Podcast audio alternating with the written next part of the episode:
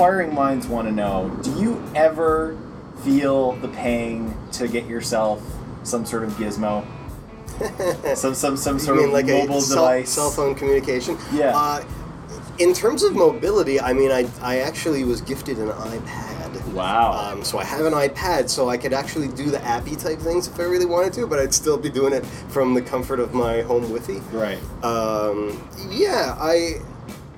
It's funny. I was. I found myself. I had to explain this to somebody when I was in Montreal for Fantasia because they they asked kind of the same question. I was like, you know, I, a lot of the things that you would do to make your life so much more easier using a phone don't seem to be a lot of the things that I, I put a lot of thought into doing in the first place. Okay. So it's it would almost seem like I would need to go out of my way personally to even have the inclination to go, boy, you know what I could totally use right now is a device to take a picture or a device to do whatever. It's like I got my, my iPod in my pocket and I'm listening to my music and that's kind of about it. Any of the cool like bells and whistles, like I'm totally fine like doing that before I leave. It really doesn't bother me. It would probably it would probably make it easier for other people Um, no, that's exactly in your it. life, That's not exactly so much it. you. That's exactly Which is So- which you know, and, like- that- I- and that's, not- and that's why not- everybody asks. I'm Yeah, sure. yeah. Welcome to wherever you are. My name is Ryan McNeil in Toronto, Canada. You're listening to episode 163 of the Matineecast. It's a movie loving podcast on the movie loving website, thematinee.ca, your home for cinematic passion and perspective. Uh, things are going to sound slightly different today. We're trying to, to keep up with this crazy, crazy, freakish, odd summer that we find ourselves in, where the big movies don't seem all that awesome and the smaller movies are few and far between, and because of that, putting out a show is kind of tricky. Um, so we're gonna kind of uh, we're gonna play some jazz with today's show. It's kind of like one of the shows that we used to do where we would go sit on the patio, some bar somewhere, and uh, drink and talk and whatnot. And, Did you uh, used to do that? Yeah. yeah, yeah, yeah. Well, usually once a summer, I, I try to take take the show outside, make it a little bit more informal, and just kind of rap about some movie that we've seen recently. Although I, you know, with those, I still tend to go in a little bit more prepared than we're going to do today. But um, we saw a good movie today, and I want to talk about it, and I want to get out a new show because it's been a little bit too long. Um, so please, if you're used to being a little bit more finessed. Uh, do do permit me um, a little bit more leeway, but um, we have a great guest. So if, if nothing else, we, we, we come bearing gifts. He uh, he is the friend and neighbor of the show. Rather whip smart when it comes to really shitty movies. If I sometimes, yeah, and and the and the good ones as well. We don't just bring him on here because he likes the crap. Um, Mike Lane is here. How are you, Mike Lane? Yay! Um, I'm good. How- you, I'm good. You, yeah. doing, you doing okay without air conditioning this summer? It's, it must have been a rough few weeks. It it has been extremely hot, uh, very humid. It's a it's a very damp summer. It a has- lot of cold baths. Or It has not been. Oh, oh, it's not even funny. Yeah, like like four showers a day, like constantly changing my clothing because I got to look good. Two quick notes before we get started with the show. Um, first of all, just a quick apology, as I mentioned off the top of the show, that uh, the schedule in August has been just so scattershot. But uh, along with people coming into town that I really wanted to spend time with, uh, you know what, guys? There's just been nothing really in August that I wanted to talk about. Lord knows I didn't want to get on Suicide Squad or uh, really dedicate a whole lot of time to something like Pete's Dragon. So we're, we're going to try and get a few more shows in before TIFF. Um, and uh, kind of round out this summer right with some energy. So thanks for sticking with us. And uh, speaking of sticking with us, um, as we record here today, August 20th, uh, it is the ninth anniversary of, uh, of my starting the whole website in the first yeah in in the first place. Mike is giving me a look like wow, dude. Um, August 20th, 1997. I wrote about once. Uh, starring Glen Hansard and Markéta Irglová, and uh, The Bug Was Born. So, um, more, you know, often and, and hardcore ever since then. It's been part of my routine. It's introduced me to a lot of great people. Our guest today, one of them, of course. And um, thank you. Just thank you, thank you so much if you come by the site once, if you come by the site often over the last nine years. Um, thanks for encouraging me and uh, for giving me something cool to do with my time. Um, today, on episode 163 of the Matineecast, we are going to talk about Kubo and the two strings. We are going to learn more about Mike, and we're going to get right into that after this. It's Know Your Enemy.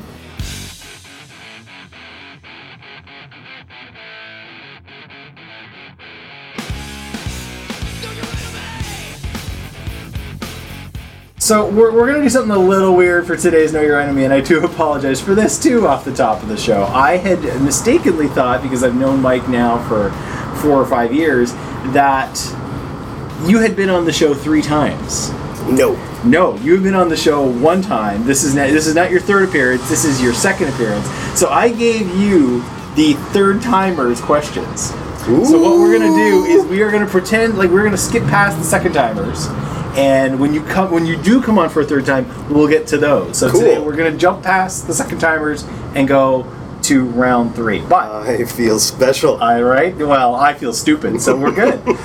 On episode 106, where we talked about Monuments Men, we learned that the first movies, plural, Mike had seen in a drive-in setting was the Muppet movie, Arthur, and E.T. the Extraterrestrial. He remembered bits and bobs from all three, so he just called it a day and said, you know, a bunch of those. the events are indistinct. Yes. The last movie he'd seen at the time was Soldier of Orange. The worst movie he'd ever seen was Glen or Glenda, the Ed Wood, I use this word loosely, classic. The unseen classic or essential was On the Waterfront. Have you seen it? I I have still not seen it. Oh my god. Yeah, I failed right. at uh, the modest task Yeah, that we, was we my may charge. Be, we may be sending you home with a copy if it's been two years and you still haven't seen. And the films, plural, that he wished he made were either Synecdoche, New York, or The Fountain. I remember So that. we're gonna skip straight to round three. Cool. Did I need to have followed the previous grade to get any of these trick questions that are coming up? No, no, no, no. It's Like, they're, you they're, didn't they're teach all, me that. No, they're all they're all completely Okay. independent of one another. So I can mix and match the rounds. That's the cool thing. Excellent. All right. Um, so what is interpret this question any way you want, but what was the film that made your love of film turn a corner? I always wished that I was one of those guys that had that answer of there was this one movie that changed everything or that made me want to uh, make something or, or uh, uh, get into movies really deeply. You always hear like I think Spielberg felt that way for was it Citizen Kane uh, or just there's there's always you know and Scorsese certainly it's just like there's always had these these penultimate or not penultimate I'm, wow, I'm totally using the wrong words. they had this thing where um, These Uh, touchstones. Really. yeah, that that really like oh my god this is what movies can do and like it propelled them and i i never really had that and i don't understand why because i'm like so nerdy into movies uh, they were just kind of always there for me so i never had like that original trigger but tr- looking back on the history of my life, I would probably have to say it was Pulp Fiction. Because Pulp Fiction came out sort of right at that moment where maybe I was cresting away from mainstream uh, pop cinema of, you know, 88, 89, 90, like that sort of Hollywood era, into a, oh wow, American independent cinema exists. Like, like sort of cresting that wave out of the mainstream and into something a bit more perhaps uh, classy. Um, or uh, You would have been like 16, 17 kind of thing. 15. Um, uh, 1994, right? So I was I was 15. Yeah. Yeah. So, and the funny thing is, I actually can't even pinpoint why I really, really wanted to see Pulp Fiction. Other than like I knew it won the Palme d'Or, so already like that would have been a big signal for me. I'm sure I liked all the cast, although Sam Jackson wouldn't have been in anything at that point. I don't think. Um, or that I would have seen for sure. Uh, but there was something like, boy, did I really want to see this? And there was a lot of pre-advanced publicity. So I'm reading about it, and I'm kind of maybe forming my ideas of how movies are actually made. Because you also have this guy coming out, Quentin Tarantino, and like becoming this sort of signature thumbprint. Like when I was a kid, I always noticed like Steven Spielberg's on a lot of these really good movies, uh, and eventually you discover that thumbprint. But I think Tarantino at that moment, because I had managed to stumble on um, Reservoir Dogs earlier Yeah, yeah. when I was watching it on uh, uh, PTV at one point, just like, oh my god, um, that I was like so into Pulp Fiction, like right at that crest of it was hitting this strange popularity, but it was such an odd, offbeat, cool movie that not a lot of people dug. Um, but anyway, so when it came out here, it was totally rated R, and uh, in Ontario and maybe even in Canada, like the R rating really seriously used to mean you're not 18, you're not getting in. yeah, yeah. Um, whereas I know in the states, if you're not 18, you, can gotta still get bring in a with parent, yeah. Yeah, like that would be so easy. Um, but you couldn't get in, and I was only 14, so I couldn't get in, or 15.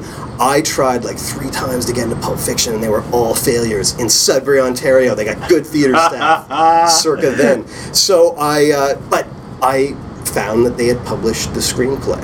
Okay. Like Miramax Books, they had started up their Yeah, own yeah, book yeah, wing yeah, I remember just so they could publish uh, Quentin Tarantino screenplays. It's like, oh, all right.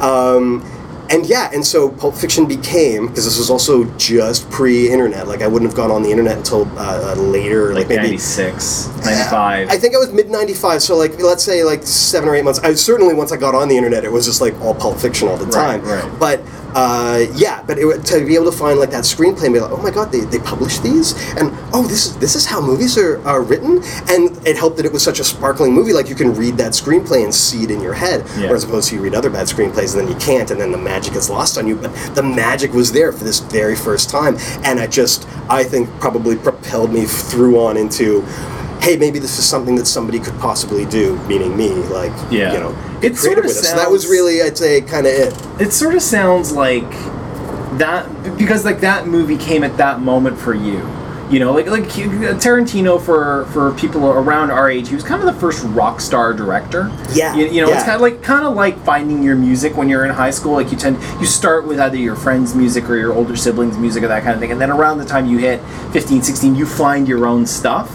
It, it's sort of Yeah. it was kind of this serendipitous little moment of something so different Yeah, and you know what and, on. and maybe Spielberg or Scorsese even like had a similar groundswell of, of uh, popularity, like maybe when they started. Oh, back- yeah, but say. but we weren't. Yeah, but we weren't experiencing that, and they still weren't rock star on the level of Tarantino. Like he was doing guest shots on ABC sitcoms. Yeah, yeah. and like because he really wanted to be an actor, so he was following that. Well, it was also around the time that. mass media became a different, Um, it- well, you know, emblematic in his own movie, in Natural Born Killers, and what was happening with mass media at Hmm. the time. So when when Spielberg and Scorsese were becoming big, it wasn't nearly the same kind of animal that it No, was then. no. So no, that's, so it was yeah, it was big. Like it was weird, but it was popular, but it was also still kind of niche and fringe Yeah. because cinephilia always sort of uh, stays in. You know, Uh, what was your first date movie? I'm going to freely interpret a, a date because I don't know what sort of date people manage to go on when they're 10 years old. But when I was 10 years old, it was the summer of 1989. In fact, it might even have been like August. I think it was late August. Um, there was the Disney re-release of Peter Pan Yeah. which I'm sure I would have seen at some point, if not a previous uh, re-release. Yeah. Um, uh, in fact, Peter Pan was one of the first ones they released on VHS, so maybe that was the first time where they were like, "We're putting it in the theater again, even though it's already on tape." But I might be misremembering that. Anyway, um, yeah, And I was like, 10-year-old you. I was ten-year-old me, and I was like Peter Pan, awesome. Like, I, yeah, I had friends that were like maybe thinking that's you know that's not cool to go see a Disney cartoon. Like, no, man, like this is Peter Pan. This is gonna be awesome. And uh, and there was a girl in the class. Uh, this has been like grade five, I think, uh, in between grade five and six. And she liked me, and she started calling me, and we were like, let's go on a date. And we went and we saw Peter Pan. Aw. And uh, so like like our parents brought it, or like I think her brother or sister brought her, and I think my maybe a babysitter dropped me off because my parents were working. I don't know. And But you guys like got to, you, but you guys got to go got to, alone. we got to totally go alone Oh, wow. to see this Disney movie because what else were we gonna do but watch a Disney movie? I mean, come on, I, I was not a no, I mean, like, I was a I was a very G-rated uh, ten year old. Yeah, yeah. No, me too. Me too. Like I think like in '89, I was seeing like I think the edgiest thing I saw in '89 was like Back to the Future Two. Where Yeah, or- I, I did yeah. not see Batman in a theater that summer. Me either, and that haunted see- me for so long. Yeah, I Did did, you not see Indiana Indy? Jones. I did not No, either. Not that summer. Uh, I to this day I have not. Yeah, to, to, to this day I have not seen uh, Last Crusade in the theater. Uh, but it like Yeah, no, it, it's it's you know it, it's kind of crazy because I was gonna say like what's it like seeing a cartoon on a date.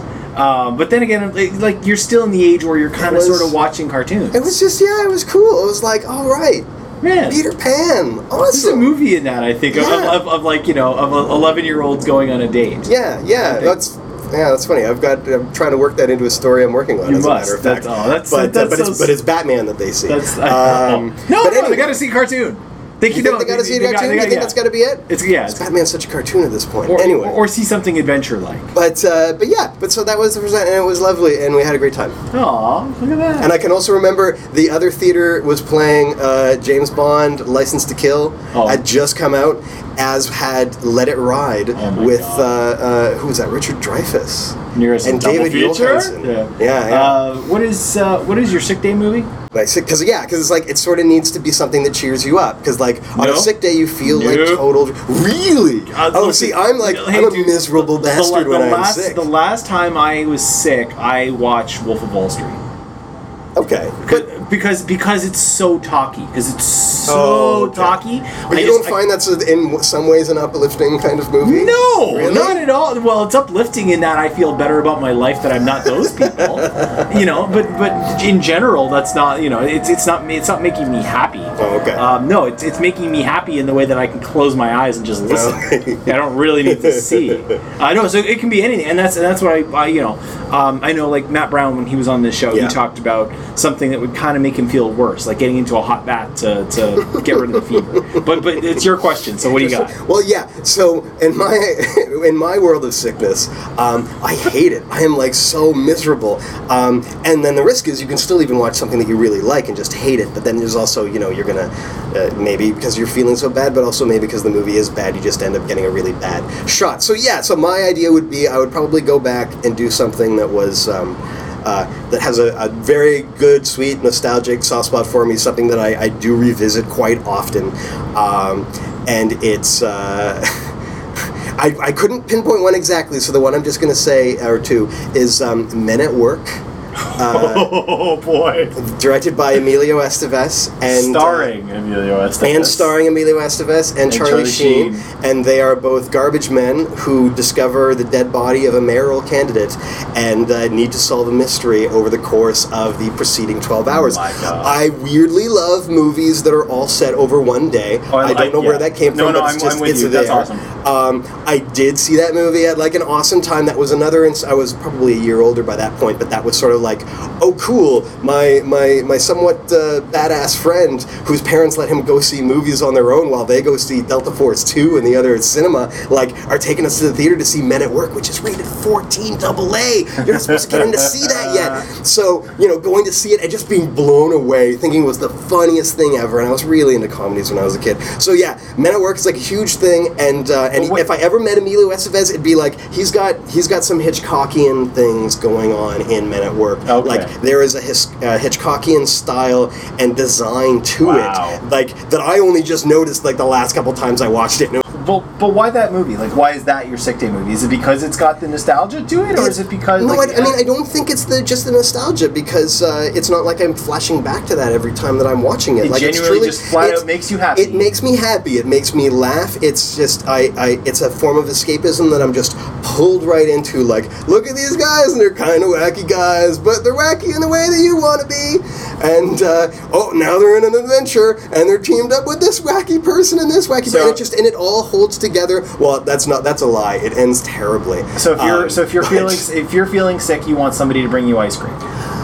Basically, that's it. Like you want yeah, popsicles because yeah. you're not and and somehow it is one of those movies that I've managed to. Um, I never really keep a strong remem- or memory of the previous time that I've seen it, so it doesn't just become like I'm sitting there reading the lines back and forth and going with it. Like that's not to say it surprises me; it doesn't, but I can totally get lost in that moment. what was the last film to leave you speechless?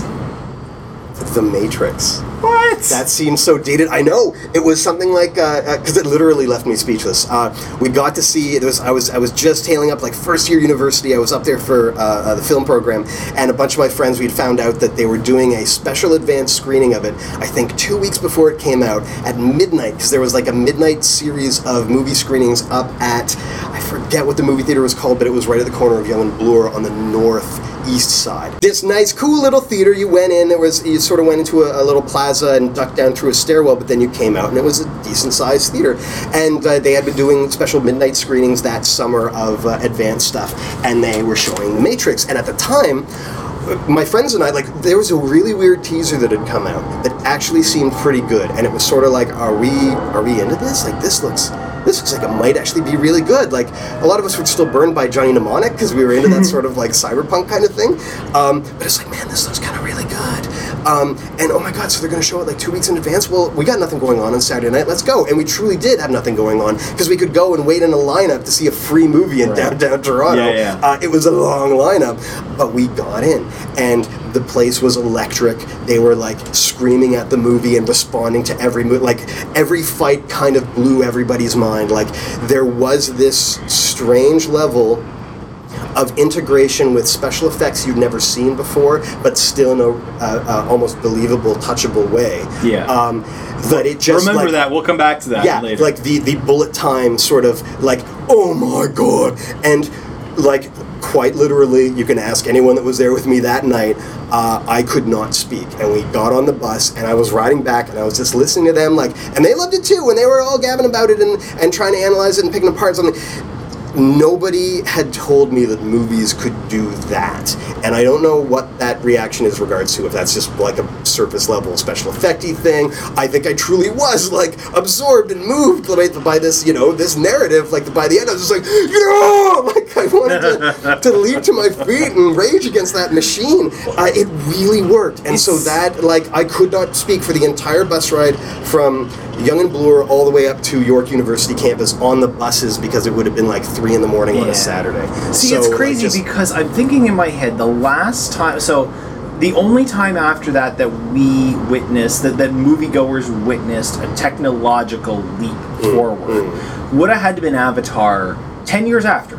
I, right? yeah, I would Okay? uh, subscribe to that. Yeah, so so you know like like 3D like really really high amounts of computer generated effects uh, like IMAX and and and, and immersive, and, like immersive understanding its. but the difference concepts. between the two is I've always I've always contended that the story of Avatar is only good enough, whereas the story in the Matrix is a really bloody good story. Mm-hmm. So yeah, you kind of you were there to witness this thing at the time of it happening of story and effect of just something that we'd never even considered before and it just and it just kind of melted your brain that way. Mm-hmm. It's it's Even though it's a tremendously predictable movie, if you're actually Oh, yeah, looking well, at it, it's like it is. you Oh, know just the, yeah, the rise no, of the story, no, but no, the hero. but you don't absolutely, but it's- but it's still- it's like no. a. Yeah, no, absolutely. But the thing is, it's still it's original enough that it that it you know you don't Yeah. you don't you, you let yourself go when you Yeah. let yourself go in Avatar, and this is like the third episode this summer where we brought it back to Avatar. For No reason. kidding. I might have to do an Avatar episode eventually. I, I really like but, Avatar. so no, but here's, but here's the thing. But there. my only question to that though is, really, in the last 17 years, nothing else has come along that's really just knocked you out in that way? Fiction, non-fiction, big, small, nothing else Um, has like. Don't get me wrong. I, I totally get what you're saying, and I'm not questioning. No, I'm not. I'm not Yeah. calling horseshit. I'm just. I'm. I'm sort of surprised. It. I don't. I guess. I guess maybe that's because my reaction was quite literally what you discussed. Okay. Like I just could not bring myself to form the words Okay. to carry on a conversation. I Yeah, yeah. really kind of didn't want to. Gotcha. Um, but. Uh, but no, like maybe like I'm sure there's been dramatic stuff that's knocked me out, and for me the highest compliment because I'm an egotistical bastard is uh, when I see something that's like I couldn't have done that. Okay. Um, because I do fancy myself as hopefully maybe someday making a movie. I don't know, and I want to try to think I'll hope do good. But you see certain things and you're just like, oh wow, like way to go. Like I'm sure that it would have been Synecdoche, New York, because that one like just totally fragmented. Like oh my god, this is like someone's my brain's out and put it on the screen. Like I was a total, uh, totally identified with that movie. Gotcha. So that would have left me. Um, uh, uh, what was the word? Speechless. speechless. Though I did immediately. You did that on But I did immediately begin a conversation with somebody afterwards, so technically I wasn't Oh, actually man. speechless, but it was like so good. Last but not least, what is the movie quote that would be your epitaph? Uh, at the end of a fine film named Caddyshack, Oh God. Rodney Dangerfield says, "Hey everybody, we're all gonna get laid," and I think that would be exceptional on a tombstone. Um. Yeah. Okay. Because it's true. It's I- true, baby. You know, I. I we're all gonna get laid in that ground. Well, that, that's that's the hope, right? That you're going, you're going, you're going to a better place. Actually, no, that is. Oh, okay, sorry. I thought you were going to say, like, that is your hope going in the ground. It's like, yeah, actually, it is. I'm kind of not into the cremation idea. But the ground, I could totally. I have romantic ideas that I like the fountain. So there I, we go. I, yeah, I- it's kind of funny when you mentioned uh, that it was from Caddyshack. I thought you were going to hit me with like a Bill Murray special. no, no. You know, I think like Cinderella greatest, story. You know, greatest end line ever in history. Hey everybody, Hey, we're all everybody. gonna get laid. We're There we go. Well, that is more about Mike Lane. We'll learn the second, we'll to learn the round two questions when he inevitably comes back for a third round. Um, but we've got a movie to talk about now. We're gonna jump straight into the new slang uh, right after this and talk about Kubo and the two strings. Come on back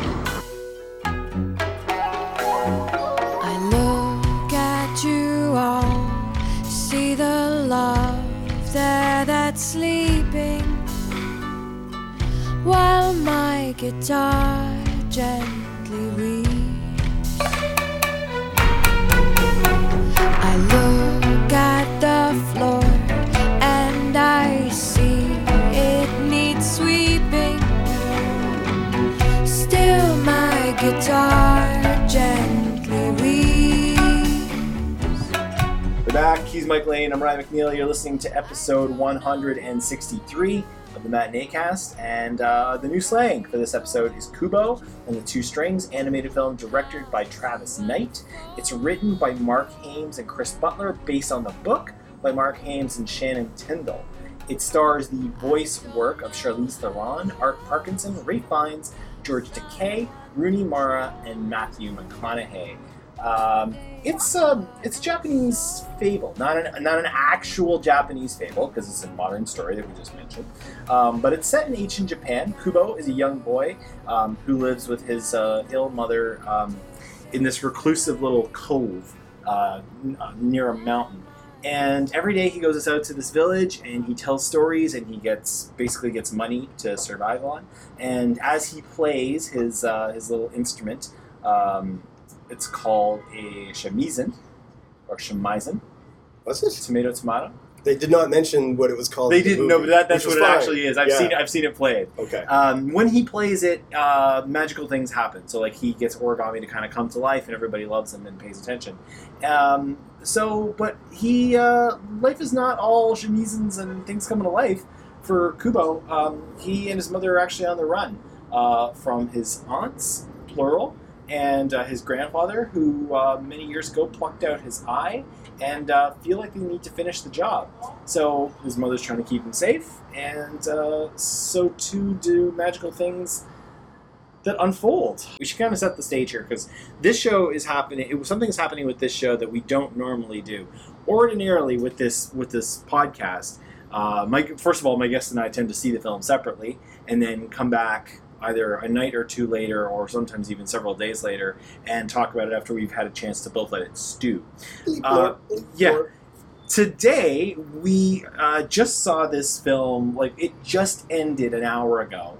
And we just like, hey, let's roll. Um, and so we didn't really, even really let it stew. We were kind of like flying by the seat of our pants here. Uh, so if things sound a little bit ramshackle in that respect, that's why we are. This is the the let's go get beers after the movie and talk about this. This is the the Kurt Halfyard special of you don't do dinner in a movie, you do a movie and dinner, right? so that you can talk about it afterwards. But one of the things we brought up, um, like right after the show on the walk over here, was the studio. Was Laika Studio, um, small little independent animated house that has now given us four films. They gave us this movie, The Boxtrolls, which you said you have not seen. Yeah. Paranorman, which I know you love, and that was the uh, best movie I saw that summer that it came out. and Coraline um, are the four movies.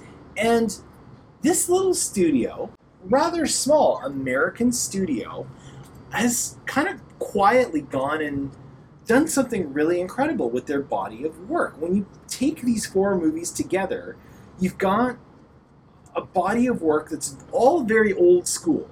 Like these stories, especially the back two, Coraline and Paranorman are a little bit more modern Mm. right? They're a little bit more pop culture.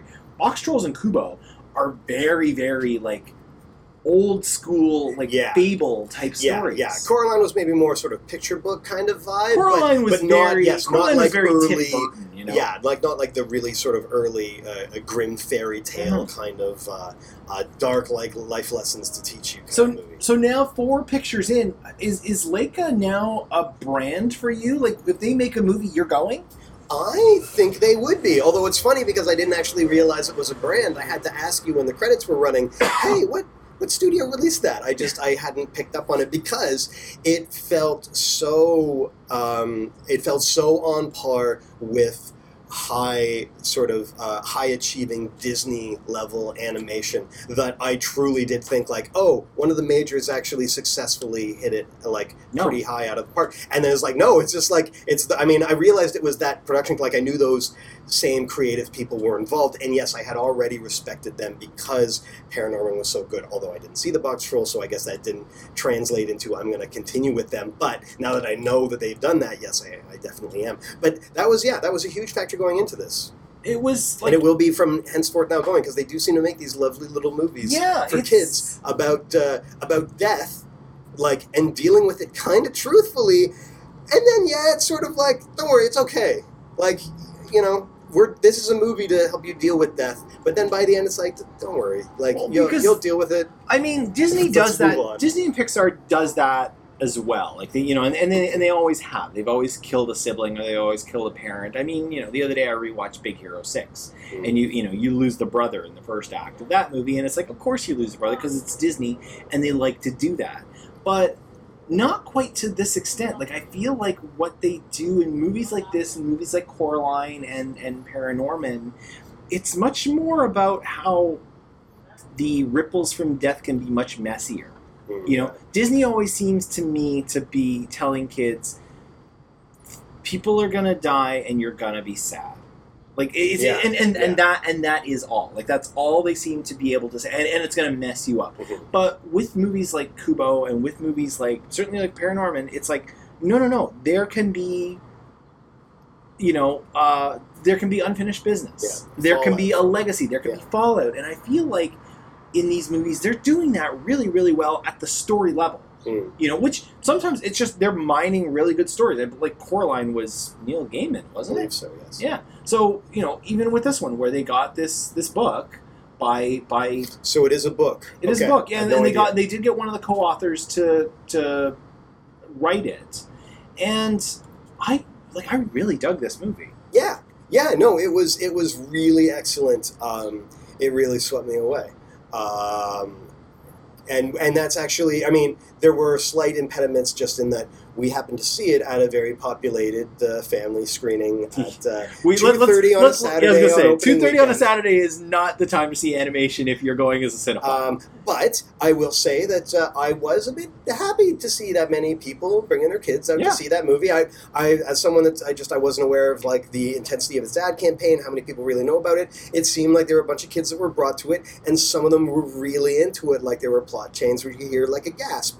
Um, but there was also a lot of other talking kids and like parents explaining the plot to their kids and that sort of thing. That it's like, oh right, this is what it's like to go. I had totally just forgotten that that's exactly what it's like to go see a family movie like at the peak weekend of popularity like they're always going to talk it's Well, I mean, it's the- so because it was such I felt it was such an immersive visual poem that i wish i had been pulled along with it because i could definitely tell that was that movie's intent Yeah. Uh, but even still being pulled out of it it was like this is pretty great but i am totally thinking like i think i need to see this a second time and, and aim for one where i can just get washed away with it go I go was- at like 10 p.m. on a yeah, Wednesday. because I was so interested in being washed away with it, or even a Sunday. They were well, that's actually that's and that's one of the things I like about this movie. Actually, like even though the parents had to explain it to their kids, is that it's just it's trusting. It's just saying we're just going to go and tell this story and just kind of like follow along. If Yeah. you need to pause it and tell the kids. This is why he's setting out the bowls. This is why he's, you know, eh, what's going on, Dad? Well, son, he's Yeah. imagining this is happening now. A Yeah. minute ago, he was having dinner. Now he's imagining monsters. Yeah, it's a bit. Of, there's no dialogue. Like you need to just watch what these people are doing and form the story in your head for for a lot of uh, uh, stretches of it. Certainly the beginning. The, I was It say, the opening like- 15 minutes of this movie Something like that. stunning. Yeah, like he it basically it's him and his mom his, his mom is kind of borderline catatonic uh, it, like he like when I say he's taking care of his mom, he's really taking care of his mom. So he's cooking the food. He's like he starts a little fire in their cave, and he cooks the food, and he sets out almost like little offerings. He sets out his little toys, and and he, he cooks her dinner, and he's feeding her and taking care of her. And then he goes off to the village, and he plays his little songs and makes his money.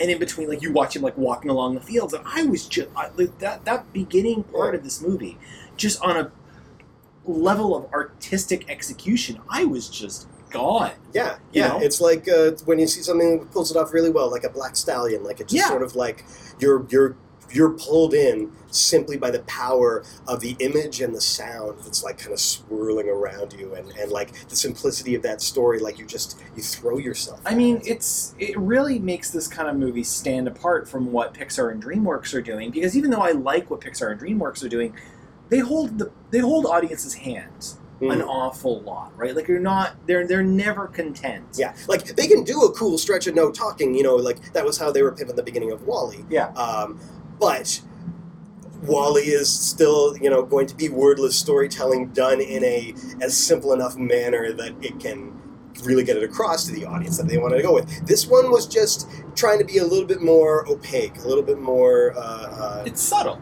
yeah, It's and so and hinting at complications. yeah. So then so so then we get into the actual adventure. Like the whole first act of this movie, Kubo, you know, he's told don't stay out after dark because there's there's bad things out there, and we learn that it's it's his aunts and his grandfather who want to come and finish the job, and then one of the strings in his I said it before the sh- shamisen shamisen. I think that's that. That should be a verse in the song. You say shamisen, and I say shamisen. Um, one of the strings in his instrument he hits and just like this like white energy just like blares out and all of a sudden he's safe um, and he's now all of a sudden like he's transported well away from danger and he's joined by a monkey right a monkey named monkey Yeah. which is which is kind of cool But you you get that intimation immediately. Life life has been entirely wiped out. Like like he is now just returned. He is completely alone except for this monkey. yeah and uh, yeah, left with and nothing. He if, as as crummy as his prior life was, there is now nothing. Yeah, he's got his he's got his little bag with his origami papers in it, which he can kind of do this magic thing with, and and his, his and his instrument, and that's all he has with him. And yeah, and he's like knocked out everything else.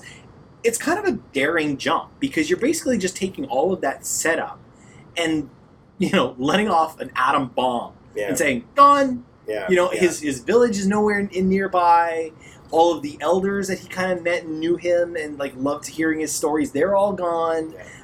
You're just you're you're hitting like a hard reset, and that like that's that's such a weird storytelling note that could probably kill a, a like a less a lesser movie. It maybe it could because it kind of yeah, it kind of was a bit of. Uh, it's jarring. Or I didn't. I definitely didn't find it jarring. Like I was. I was so pulled along by the rhythm and the poetry of that entire thing. Like I, I was still quite with it at that point. But uh, it was a sudden like, oh, I like I didn't realize this was getting grim. Like that was a that was a grim choice you just did. Like all of a sudden, yeah, you you have you have nothing. You, Why you does this balcony smell like popcorn all of a sudden? You smell it too, right? I definitely do. That's, Yeah. that's kind of strange. Like I'm like, is it because we're talking about movies or Yeah. something? No, that's good. Um, Um, it's sorry to sorry to cut you off there. I just found that really strange. Um, you know, when when we talk about movies like this, there's of course there's the voice work that goes into it, and this movie is kind of curious because the voice work. oh, So we got Art Parkinson as the kid, as Kubo, who does he does a really nice little job. um, can you tell me who Art Parkinson is? He the, where people would know him from the most. And this is kind of a joke unto itself for me, is that he's Rickon Stark on Game of Thrones. Oh, Okay, he is the least useful Stark child. I see. Uh, he's, he's borderline useless as a plot device. Yeah. Um, but Rickon Stark is the is the voice. He's he's that's all the people would really know him from. I see. Okay. Um, but so he's the voice of Kubo. Um, so, I mean, I like the acting. I, I like the voice work that goes into this by Charlize Theron as the mother slash mild spoilers coming monkey, um, and Matthew McConaughey as Beetle. Um, who are basically his two traveling companions through most of this movie. I actually really liked Rooney Mara as the aunt. I found that she was actually really haunting in, in, that, in that respect, which is kind of funny because Rooney Mara doesn't actually have the most awesome voice. Mm. Like I, I, I find that a lot of what makes her work is that she's more stoic and she's very she acts she acts with what she does and doesn't do, not so much with her voice. Yeah, I find. she. Yeah, I, I. She has a very soft way about Yeah. her speaking, and I don't mean that in a in a negative way. The only Yeah, it's- thing- it's, an asset. The only It's thing like that's odd about all of this though is that it's all white folk in a in a Japanese fable. I totally did not notice that because uh, what I was getting at is just I've had no uh, sense of the advanced publicity of this movie, so I was unaware of who were the stars that were in this. Now, when Matthew McConaughey shows up, about halfway through the scene, like I had, you know, at that point I still wasn't caring. But halfway through the scene, there's a couple vocal inflections. It's just like McConaughey, and then and so that was like, oh, it's that dude. I did not uh, have a recognition moment for anybody else in the rest of the movie. So even for you saying like it was Charlize Theron and Rooney Mara, it's like, oh, was it cool? I did not realize that. And so I guess Maybe I've does just that watched Mad it, Max so many times that I can recognize Charlize's maybe, voice. but it Rooney Mara, like- I didn't. I knew it afterwards, but I wouldn't well, in theory, then. I should know that really well because I edited the behind the scenes of Oh, Dragon well, so Tattoo. then you use so I listened to like hundreds of hours of Rooney Mara talking. I totally didn't remember that. Um, but uh, uh, uh, yeah, I, I only recognize McConaughey, and so I, I wonder if that, like, did did you like apart from being good, like uh, apart from their performance being really good, did you find that they stood out as their voices, and when you realized that that was their their voices, or were you kind of still swept away with the story? Because I was- my oh, not no, knowing, I, was completely swept away with it until you know McConaughey breaks a bit, and then you're like, hey, that's you. Yeah. But I wasn't getting that with absolutely no, no, no. I. I loved it despite. So like I'm, I'm not Okay. saying like, like, it wasn't like No. I was ever taken out. I wasn't taken out the same way I am in in uh, you know your average Pixar or DreamWorks movie where Yeah, like, yeah. who is that? I'm like, like, I know hey, that voice. Like, yeah, that's no, no, no. Cliff. Yeah, yeah, yeah. They're they're they're mostly McConaughey is kind of distinct. Like he's he's Yeah, he he's keeping his drawl under under under wraps, and Yeah. he's you know Beetle never lets out an all right, all right, all right. Right. You know, so like he's he's doing his normal thing, but it's still so clearly McConaughey. Yeah. And I guess the, the thing that, that I, I kind of wish is that in this movie, with so many uh, talented actors who are of Asian descent, if not straight up Asian actors, I, I, I kind of wish they'd gone that one extra step. This kind of movie, it's going to be an uphill climb to make its money anyway. I don't think that anybody's going to see this because of the Charlize Theron joint. No, you know, no, that's true. So I, I that, that's the like Yeah. you know it's No, one of those but- things that I, I wish. I Well, wish. but it's honestly, it's from an animation perspective, it's always kind of been a weird thing for me anyway, uh, having celebrity casts.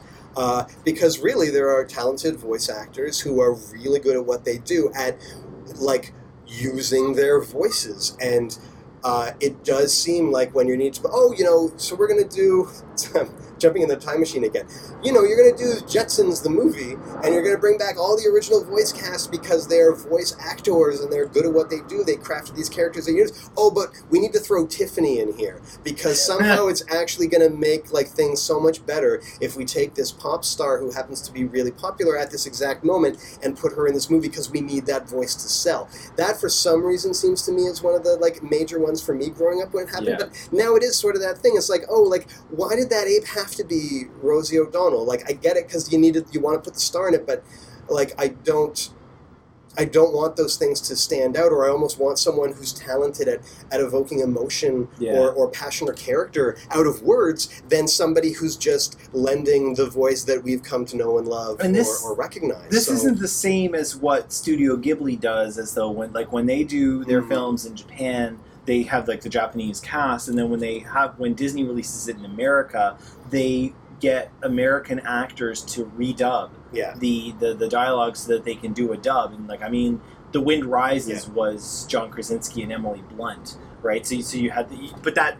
That's a an American version. That's Yeah. not what this is. If No, anything, no. there may be a Japanese version of this, Oh yeah, but that's not the But- main animal. but there's still you know the process of animation is you got to get a voice to record to, to put to it, and it is an American movie. Uh, like that's the Which other is- thing which surprised me. I was gonna say, and like that, you know, when I just when I just looked up Laika and realized that they're an American studio, I thought at the very least that they were a British, British. studio. Yeah, me this too. is not like, and I, I don't say this. Bad on you, Laika. I don't really say this in a disparaging way. This does not seem like an American movie. No, no. Like you know, it- then that's. I think that's the biggest surprise is for how poetic it is, for how beautiful it is, for how simple, um, and also for just like how intricate. Like I, I don't think it's an accident that there's so much origami in Mm. in, in this story and in its plot and in, and its tale because like even when it's simple but just like how intricate origami always seems like of, of, a, of a thing of where you got little moves that create something really really beautiful and multifaceted the movie ends it, it- it's kind of a weird thing to say stay through the credits because there's no little cookie at the end of this there's no easter egg like you said like Yeah. as you said spider-man doesn't show up no. but what you the do Twilight Vampires. or the Twilight E1. Vampires. But what you do see is you see the largest creature in this movie. You see him being brought to life on the set. Like you see the green screens, you see all the century stands and all the little cameras and how they did it all and did it it's all in, in time lapse and then okay go and you see how it's animated. And I would urge people to stay and watch that because you see them fussing with it and fussing with it and fussing with it. Yeah. And I think The level of detail the that would level of gone into detail. this movie. and it's crazy because people in our community they lose their shit for practical you know it's, it's like Hmm. there's this added authenticity with what you physically handle versus what you create on a laptop, which I don't think is fair. Hmm. Right? Like effects are digital. It's just it's it's the manner it's the manner of the beast, and I don't think it's any more of a cheat or any less of a, an accomplishment just because you didn't have to lay hands on it. Hmm. But at the same time, watching people lay hands on it and see like you know like when you're watching Kubo talk or when you're watching that monkey and you're seeing like the monkey's fur kind of like flop and you think to yourself they moved every Yeah. last little pedal. Yeah, like it, it does seem that, uh, you know, apart from just a, a, a stubborn reaction to digital effects and, and thinking like, oh, you know, it's so much better to have a, a physical special effect there on the set, there is, I think, something subconscious that our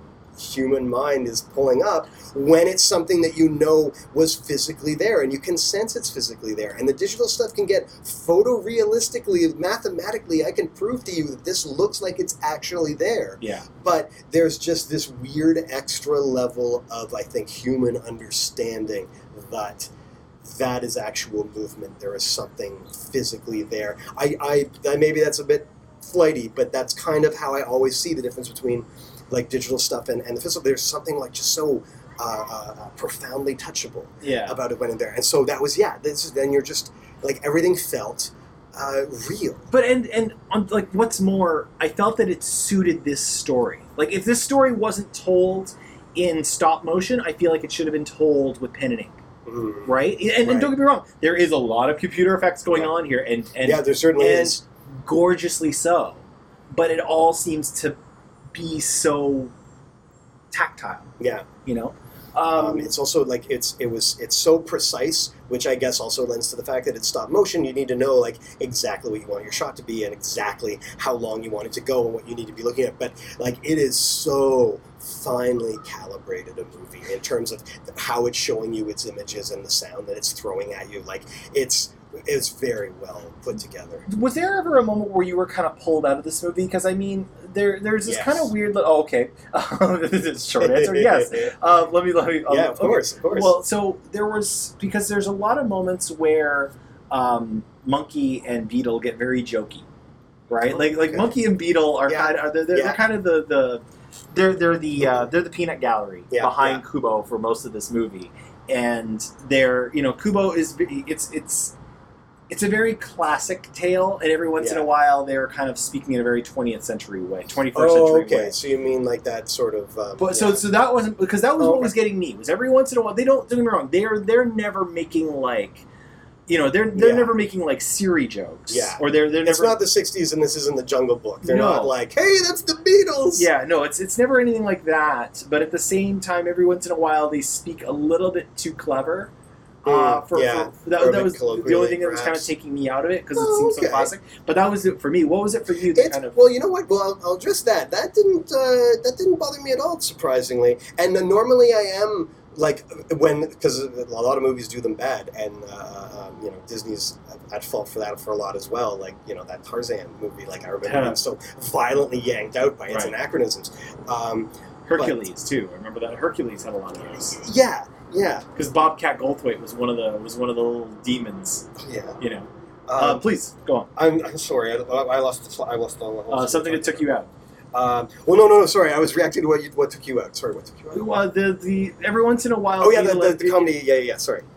Um, the uh, uh, at the time that the movie started to shift and become a bit more comedic, Yeah. uh, and started, or, or at least comedic from like sort of a Very fan- very family fanciful. comedy Yeah. kind of. Yeah. yeah, a road um, movie. Hey, let's go get the armor. And and maybe this is my own fault of of watching it from this perspective, but it was like at, when that kind of happened, it didn't pull me so far out. Like I got quickly adjusted to it because it felt like they're doing good Disney. Like I would be very easy to say like, oh, all of a sudden things got a bit goofy and it felt very Disney, and mean that as like the worst possible thing you can say. I'm not saying that like it just falls into a groove that suddenly feels like very good Disney, but maybe a kind of 90s Disney, like an Aladdin sort of like, we're, we're, we're no, maybe not Aladdin, that's a bad example because that was really blown out. But, um, but yeah, it did maybe hit a point where, where it got goofier than I had expected, but never hitting a level where I, I was pulled out. So I kind of what did take you out?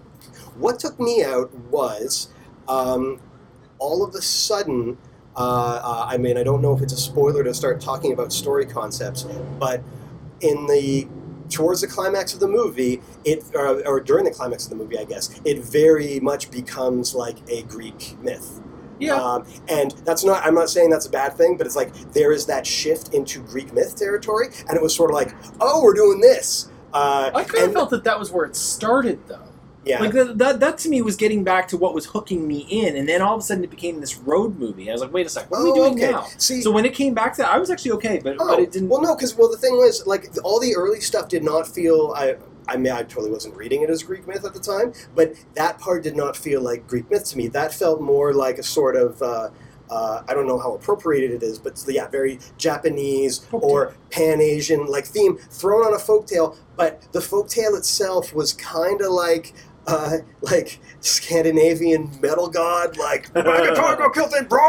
Like but this really like total metal god storyline, um, and the hero's journey and all that sort of stuff, and and really knocking things down to like uh, death and that sort of thing. But then things spun out into like Greek myth, and so it was sort of like, oh, like I was definitely vibing it when it was a sort of Japanese thing on top of like like Scandinavian metal god movie, but then to move into uh, uh, Greek myth territory, the, and and it probably just also has to do with my own prejudices this particular summer is just that like every movie I go see involves kind of unstoppable uh, uh, uh, god entities uh, or or or um, acts of heroism that are declared so by the gods, therefore no conflict. Like, that sort of, that- so it's okay, a certain thing, little to- tiptoe, but here's the thing, to tiptoe that- to like, that- oh, it's going to be this now. Right, but to That's that, what I would suggest though is that at the very least, the climax of this movie isn't this hero must succeed, otherwise existence will end. Because that I feel is what so many Hollywood blockbusters are Mm. going towards over and over and over. Is the stakes are Yeah. so high. Yeah, yeah. The stakes are if we don't win, the world will end. It's like no, no, no. That's not what's happening. This kid is fighting for his life Yeah. But right?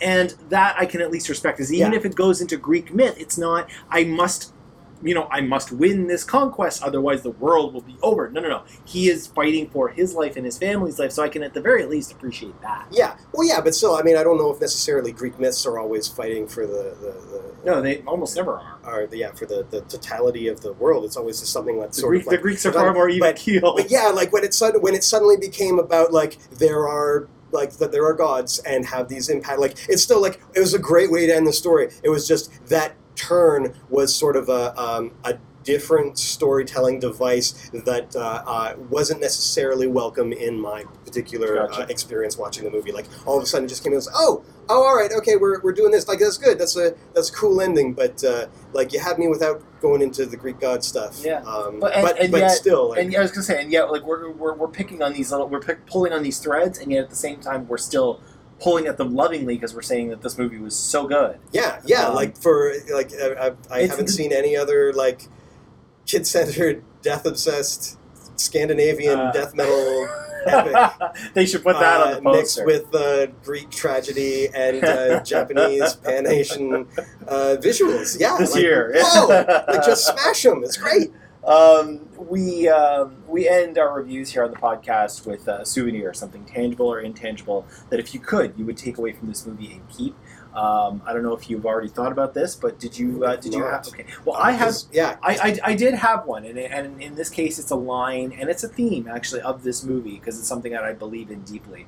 Um, and it's the line, it's told to Kubo at the beginning of the movie, and he repeats it at the end of the movie, and the line is, "All stories have an end," because it's something I deeply believe in, and it's something I love about storytelling, and it's something I love about this story, is that we're in an age like I mean we are just three weeks removed from an additional chapter being released to the wide market of Harry Potter, right? Right. Because people wanted more. They don't. They don't want. They don't want the story to.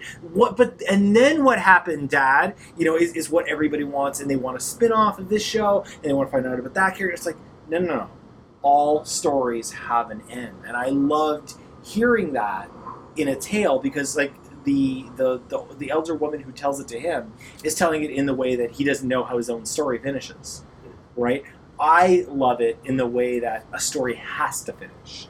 Otherwise, it's not a story. It's just a continuing saga that will have its ups and downs. Yeah. That's my souvenirs, and I Yeah. love that somebody said that Oh, that's cool. in, in a thing. All right, I get what you're getting at. I thought it was sort of a like. No, but it I could be really like a toy that was this character. No, no, and you could, like, you yeah, could, you could say that you want like I, No, I, I- listen on a base level. I would like his little origami warrior. I thought that was badass. I want that. His little origami su- samurai. I want that shit. Uh, but what do you got? Um, Okay, so in that case, then my takeaway was um, when everything really destabilizes for this character, like when all of a sudden the, however shitty his life was at the beginning of this movie, is completely violently stripped away from him, and he is left like fighting for the very basic level of survival like and and that's i guess where it starts to get into real myth. It's sort of like straight up like you're after members of your family that are coming to get you and pull out your eye. You could die any moment now. So your existence is now about survival or eating or shelter or fighting. Like to by having that break you were able to strip everything down to those very very core human essentials. So by having that moment where things all of a sudden just are, are taken away and everything strips down to the barest like primal level for me when i was watching it and and registering those emotions um, it did sort of remind me it's like no look like the reason why we're stripping it down to these things is we're people we're all people Yeah. these are like the the corest elements of maybe who we are or maybe what we need to fight for but you know we're all sitting here in this movie theater but we all have these same concerns And then there's the talking us. monkey. Yeah and the talking monkey was really cool We, I like that talking I, monkey. I did like so that who was the talking monkey oh yeah Charlize Charlize Theron. Theron yeah yeah yeah So we rate the movies here on the Matineecast on a scale of one to four stars, including half stars if you need it. Mike Lane, what do you give Kubo and the two strings? sorry four stars you said Four, one to four. One to four.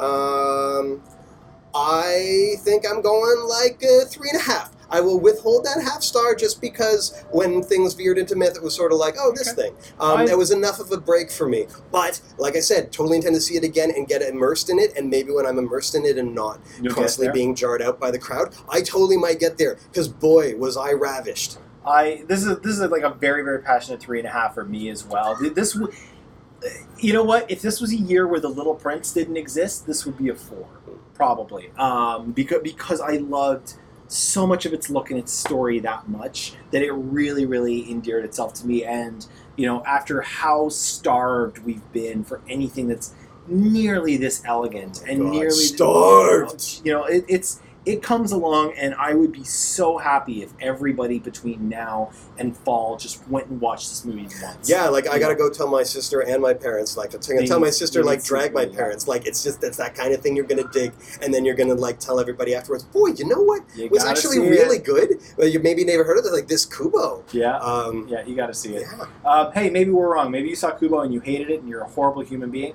Um, maybe you think we're short selling it. Maybe you think that this movie is perfect and that we're horrible human beings for picking on the on the loose threads. You're me know. half right. Yeah, Ryan at the matinee.ca, Twitter, where I'm matinee underscore ca, or facebook.com slash dark matinee.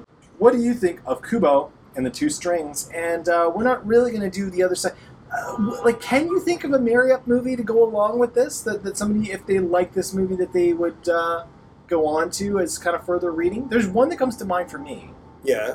And that's the um, the the legend, the Princess Naguya.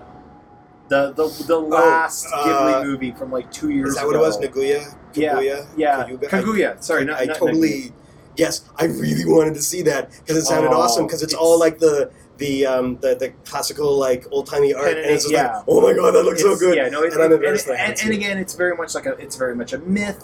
It's very much an old school Yeah, kind of movie. yeah. It, it would go really, really well with this. Um, it's you know, it's kind of a fable. It's very much cut from the same cloth. So if somebody liked, you know, this kind of spin on pseudo anime, they would really like genuine anime. Yeah.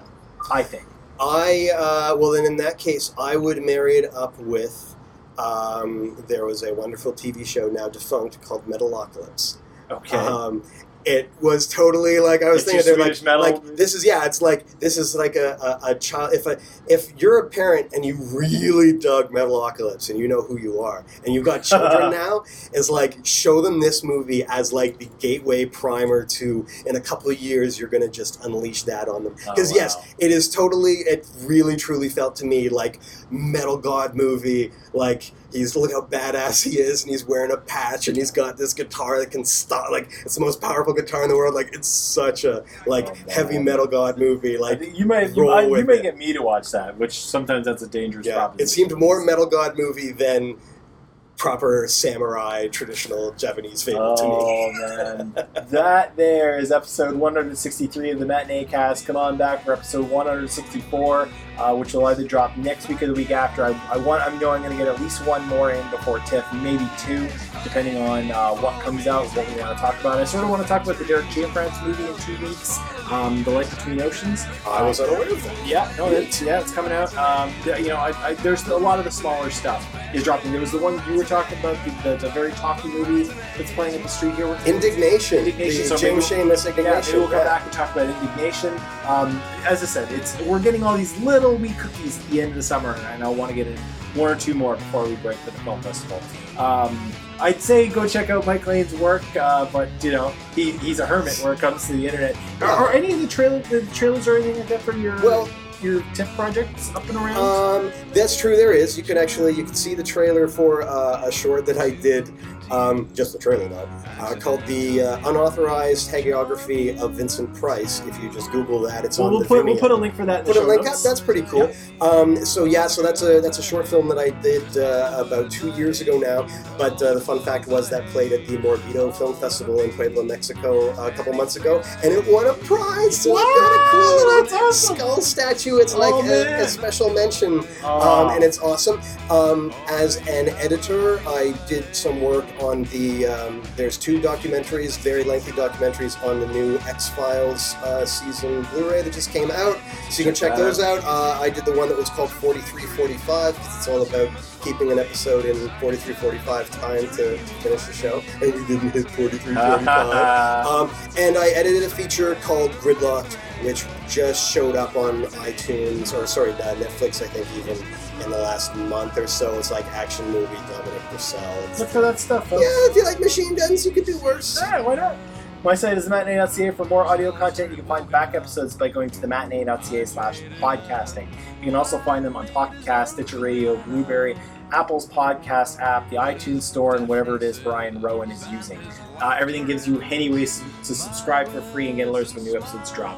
Feedback on Kubo and the two strings can be sent to ryan at matinee.ca, Twitter, where I'm matinee underscore ca, or facebook.com slash dark matinee. Any final thoughts, Mr. Lane? I think I have heat stroke. you know, I didn't really think about it when we sat down, I was sun was blazing, dog. and now Um, it's going behind a building. now I'm starting to feel it. I know I'm going to pull up these sunglasses and just be like, be a raccoon. get the farmer tan. Yeah. Um, no, it's been lovely. Thank you so much. My pleasure. For Mike, I'm Ryan. We'll see you at the matinee.